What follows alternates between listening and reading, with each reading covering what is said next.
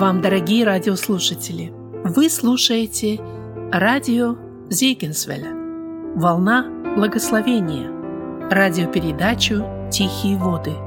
В ней вы услышите короткие проповеди на разные темы.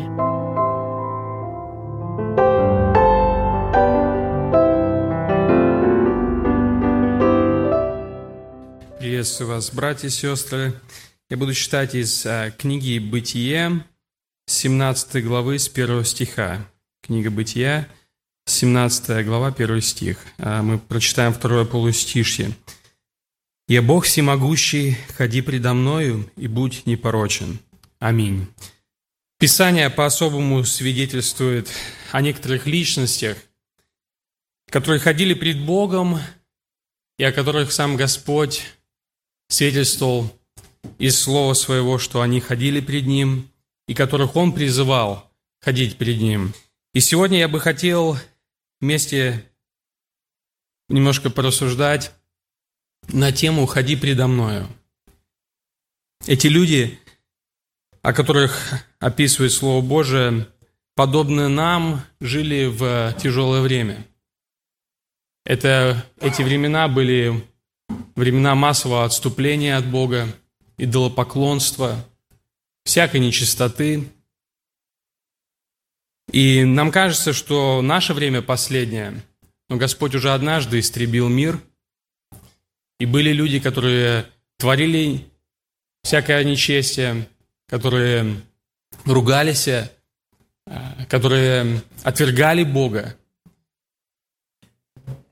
Но среди них были особые люди. Люди, которые ходили перед Богом. Эти люди не слились с обществом.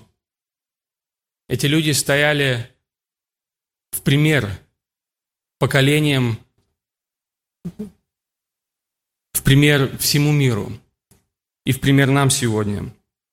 Я бы хотел, чтобы мы рассмотрели на примере жизни этих людей, что значит ходить пред Богом. Я задумался над этим вопросом, и он меня заинтересовал, потому что я лично хочу знать, что значит ходить пред Богом. Я думаю, если задать этот вопрос любому из нас, мы найдем множество ответов. Мы можем много об этом сказать, но я бы хотел посмотреть на три личности и задать этот вопрос. Что значит ходить пред Богом? Итак, я бы хотел спросить вас, о ком Писание впервые свидетельствует, что он ходил пред Богом? Правильно, Енох. Мы знаем, что есть описание в Библии, которое без этих слов понятно, что человек ходил пред Богом, как Иосиф, как Давид, о котором сказано, что он тоже человек, который ходил пред Богом. Но есть особые люди, о которых вот Писание конкретно говорит. Этот человек ходил пред Богом. Я бы хотел на таких людей посмотреть, но начнем сначала с Еноха. Давайте откроем э, книгу, опять же, «Бытие», просто перелистнем назад немножко, э, пятую главу, и прочитаем краткое повествование о этом человеке. С пятой главы, с двадцать первого стиха. «Енох жил шестьдесят пять лет и родил Мафусала, и ходил Енох пред Богом по рождению Мафусала триста лет, и родил сынов и дочерей. Всех же дней Еноха было триста шестьдесят пять лет, и ходил Енох пред Богом, и не стало его, потому что Бог взял его». Очень короткое повествование, но очень важно. Я бы хотел другой вопрос задать церкви. А какие книги еще упоминают имя Еноха в Библии? Иуда и Послание к Евреям. И все. То есть мы очень мало знаем о этом человеке. Но то, что мы знаем, оно поражает нас и удивляет нас тем, что в то время, когда происходило серьезное разложение, этот человек ходил пред Богом. И это была его отличительная характеристика, что он был человеком, ходящим пред Богом. Мне такой задался вопрос, когда я размышлял над этим, в какой среде ходил Енох? Мы немножко сказали, что было разложение, но откуда мы это знаем? Я бы хотел, чтобы мы посмотрели вот на некоторые стихи в книге Иуды и посмотрели на то пророчество, которое сказал Енох. чтобы извлечь некоторую мысль. В этой книге только одна глава, поэтому мы посмотрим с четырнадцатого стиха. «О них пророчествовал и Енох, седьмой от Адама, говоря: «Се идет Господь со тьмами святых ангелов своих, сотворить суд над всеми и обличить всех между ними нечестивых во всех делах, которые произвело их нечестие, и во всех жестоких словах, которые произносили на него нечестивые грешники». Говоря эти слова, Енох пророчествовал. Но, возможно, он также, смотря на то окружение, в котором он находился, говорил эти слова. И мы можем предположить из этого места, что Енох жил среди людей жестоких. Енох жил среди людей, отвергающих Бога. И только через два поколения он родил Мафусала, Мафусал родил Ламеха, Ламех родил Ноя. И только через эти поколения, в третьем поколении после Еноха, Господь истребил землю потопом. И поэтому мы можем с вами предполагать, что то окружение, в котором жил Енох, оно не было святым, но он отличался тем, что он ходил пред Богом. Я бы хотел, чтобы мы также открыли послание к Евреям и в одиннадцатой главе прочитали пятый и шестой стих. «Верою Енох переселен был так, что не видел смерти, и не стало его, потому что Бог переселил его. Ибо прежде переселения своего получил он свидетельство, что угодил Богу. А без веры угодить Богу что? Ибо надобно, чтобы приходящий к Богу веровал, что Он есть, и ищущим Его воздает». Удивительное повествование, что Енох угодил Богу. И вопрос, чем? Он угодил Богу верою. И верою он был переселен. И удивительно, что уже в начале существования человечества Господь показал пример и засвидетельствовал на этом примере, что есть вечная жизнь. Уже во времена Христа фарисеи и саддукеи спорили между собой, есть ли воскресение, есть ли загробная жизнь. Но уже в начале книги «Бытия» Господь показывает, что есть загробная жизнь. И этот человек верою был переселен от этой физической жизни сразу в эту духовную жизнь. Он не увидел смерти. Почему? Потому что он угодил Богу, и тем он стал прообразом церкви, которая также будет переселена верою, которую Господь также живую возьмет от земли. И будут люди в то время, которые не увидят смерти, которые также изменятся и будут с Господом вечно. Итак, мы видим, что Енох был человеком, который ходил пред Богом в чистоте и ходил пред Богом в святости. И я вот опять же задаю вопрос. Итак, что значит ходить пред Богом? И два вывода хочу сделать, рассмотрев эти стихи, что ходить пред Богом значит жить верою, различая добро и зло, во всем угождая Ему. И второе, ожидать Его пришествия, что помогает бодрствовать. У Еноха была эта мысль, что Господь грядет со тьмами ангелов. Он совершит свой суд над всеми нечестивыми. Это помогало ему бодрствовать, это помогало ему понимать и смотреть на жизнь правильно. Вот эти два вывода хотел бы я сделать, смотря просто на жизнь Еноха. Но потом я бы хотел, чтобы мы вместе с вами рассмотрели человека по имени Ной. О нем также Писание свидетельствует, что это человек, который ходил пред Богом. Я бы хотел, чтобы мы зачитали эти стихи. Откройте, пожалуйста, шестую главу «Бытие». Енох был прадед Ноя. И мы читаем в шестой главе, восьмом стихе, что Ной обрел благодать пред очами Господа. Вот житие Ноя. Ной был человек праведный и непорочный в роде своем. Ной ходил пред Богом. Праведный и непорочный в роде своем. И опять же вопрос, в какой среде жил Ной? Если мы возьмем повыше немножко, в пятом стихе мы читаем: «И увидел Господь, что велико развращение человеков на земле, и что все мысли и помышления сердца их были зло во всякое время». А в одиннадцатом стихе мы читаем: «Но земля расслилась пред лицом Божьим, и наполнилась земля злодеяниями, и воззрел Бог на землю, и вот она растлена, ибо всякая плоть извратила путь свой на земле». Повествование очень похоже на то, что мы испытываем сегодня. Братья и сестры, нам нелегко жить в этом мире. Нам нелегко идти на работу и слышать грязные разговоры. Нам нелегко просто быть в окружении зла, слышать по новостям что-то, что-то доходит до нас, какие-то убийства, какие-то негативные новости. И нас это, может, где-то удручает. Нам нелегко жить в этом мире. Но и Еноху, и Ною было нелегко жить в этом мире. И в это время также земля растлилась, и также были всякие, а, всякое нечестие. Но эти люди, они ходили пред Богом. И Ной, мы знаем, он был, как во Второй Петра, во второй главе, в пятом стихе написано, проповедником правды.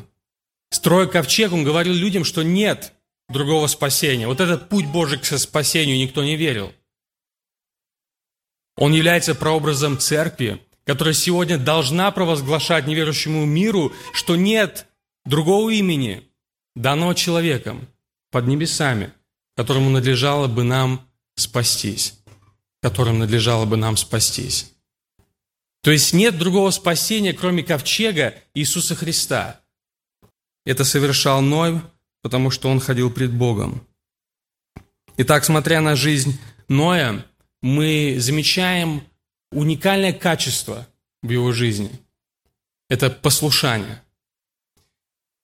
Мы видим, что автор послания евреям акцентирует эту мысль. Давайте мы просмотрим в одиннадцатую главу опять. И в седьмом стихе написано так. «Верую Ной, получив откровение о том, что еще не было видимо, благоговея приготовил ковчег для спасения дома своего. Ею осудил он весь мир и сделался наследником праведности по вере». Меня удивляет это слово «благоговея». То есть с трепетом, со страхом. Он принял откровение от Бога. Он принял Слово Божье. И благоговея, со страхом и с трепетом он приложил все усилия, чтобы исполнить в точности все то, что сказал ему Бог. И так мы читаем в седьмой главе, в пятом стихе Бытие, что так он и сделал, все по Слову Божьему. Итак, задавая этот вопрос опять, что значит ходить пред Богом? Ходить пред Богом значит с благоговением повиноваться Слову Божию.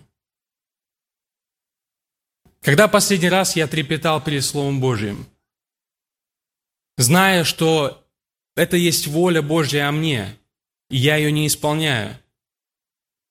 Когда последний раз я со страхом подходил к тому, чтобы исполнить волю Божию в моей жизни, но и с благоговением, благоговея исполнял волю Божию о себе?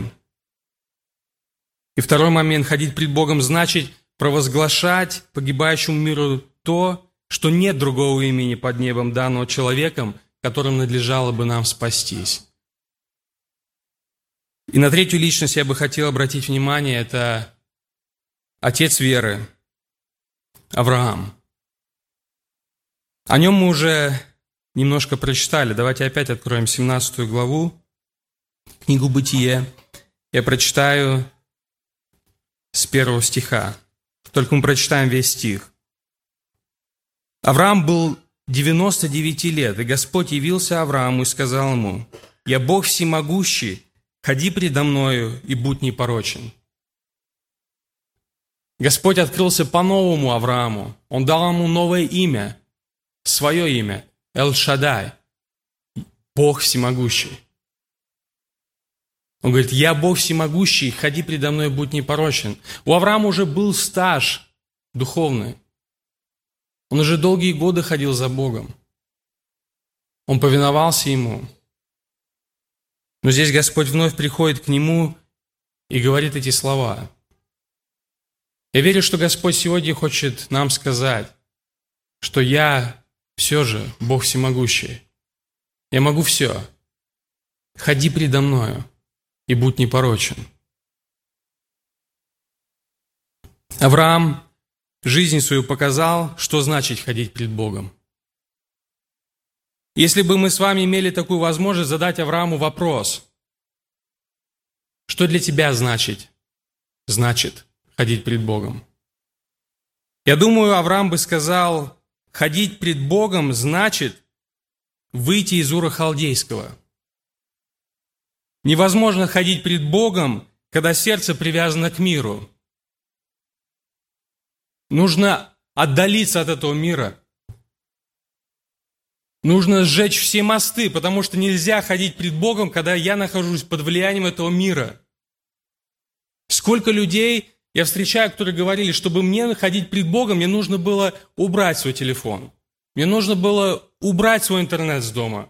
Мне нужно было убрать свой телевизор, который губит мою душу и душу моих детей. Мне нужно было удалить себя на какое-то время от всего этого, чтобы увидеть, в каком состоянии нахожусь. Что значит ходить пред Богом?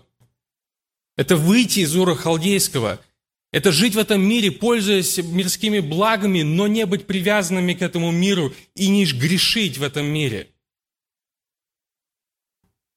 Что значит ходить пред Богом? Авраам бы сказал, это повиноваться голосу Бога даже тогда, когда нет ответов на вопросы, и путь не ясен. Авраам бы сказал, я шел, не знаю, куда иду, но я шел, потому что я доверился Богу. Авраам бы сказал, это значит жить небесными ценностями, а не земными. Он бы нам рассказал о том, как у него и был достаток.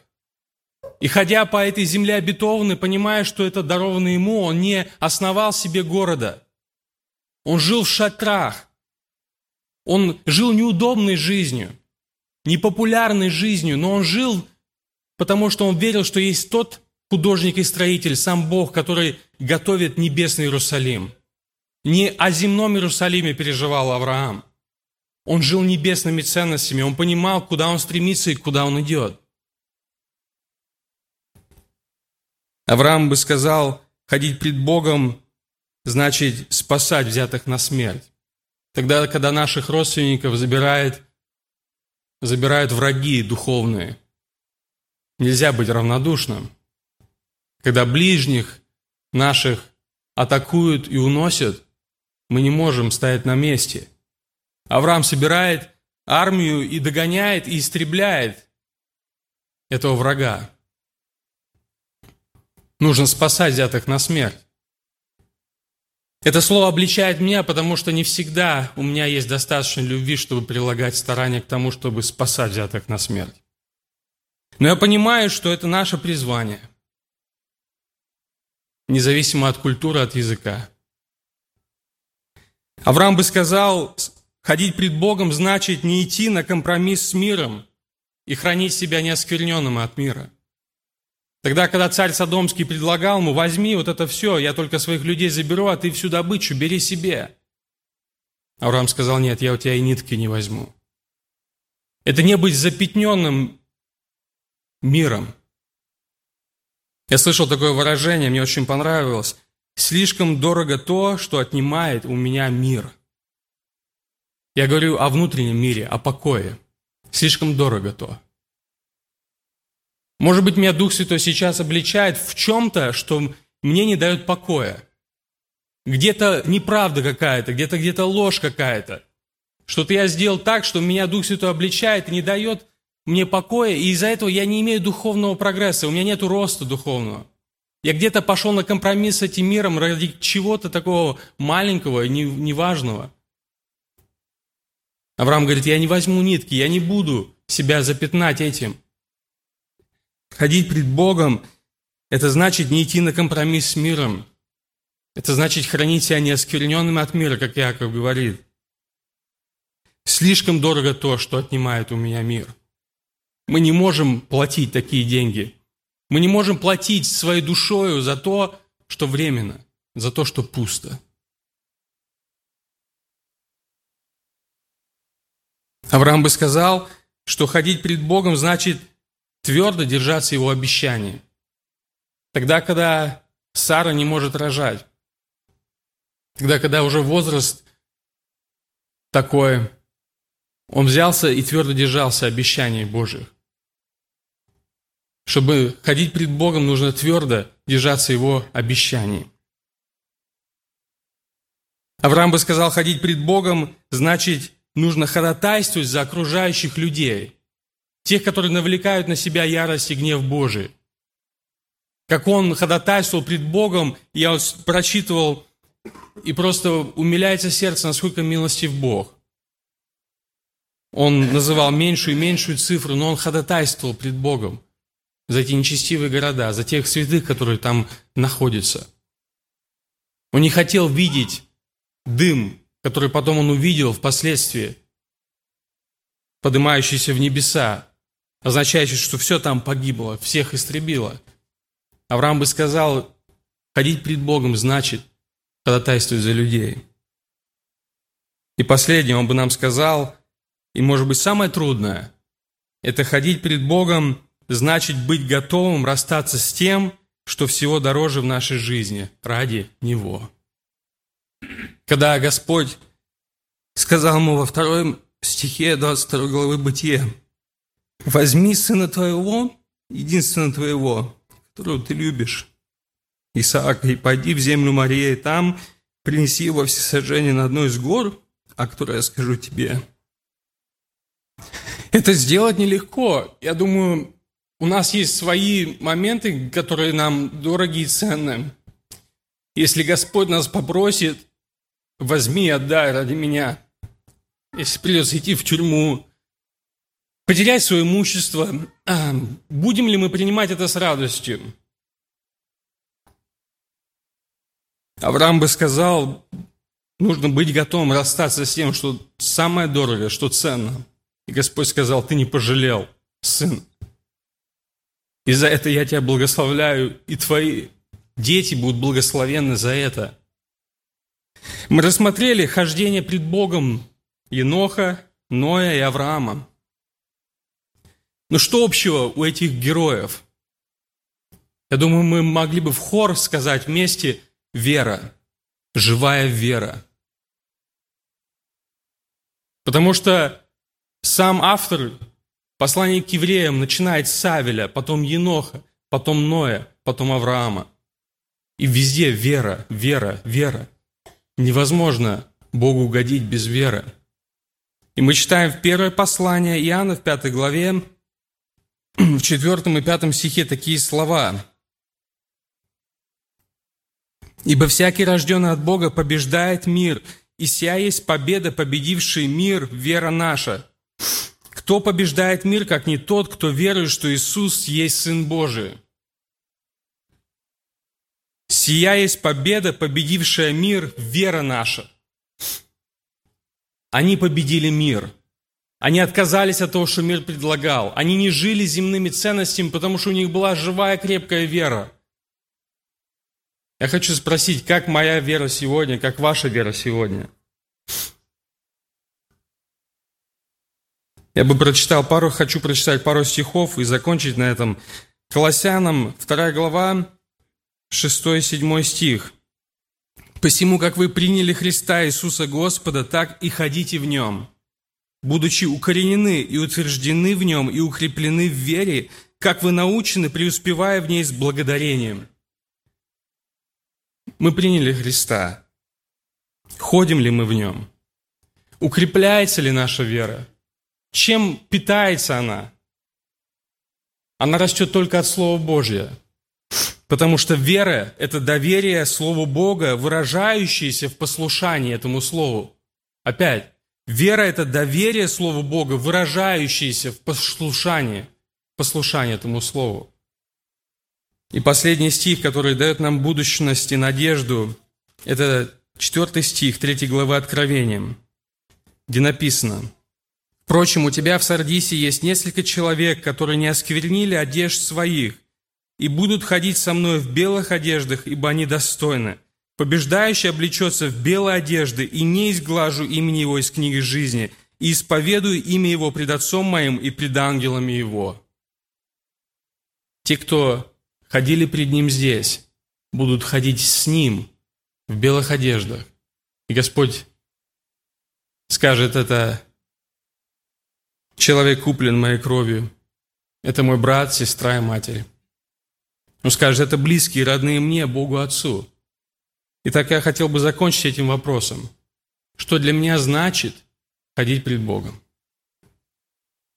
Что препятствует мне ходить пред Богом? Может быть, сегодня, если есть какие-то препятствия, я пред Богом их сложу и пообещаю в сердце ходить пред Богом. Аминь.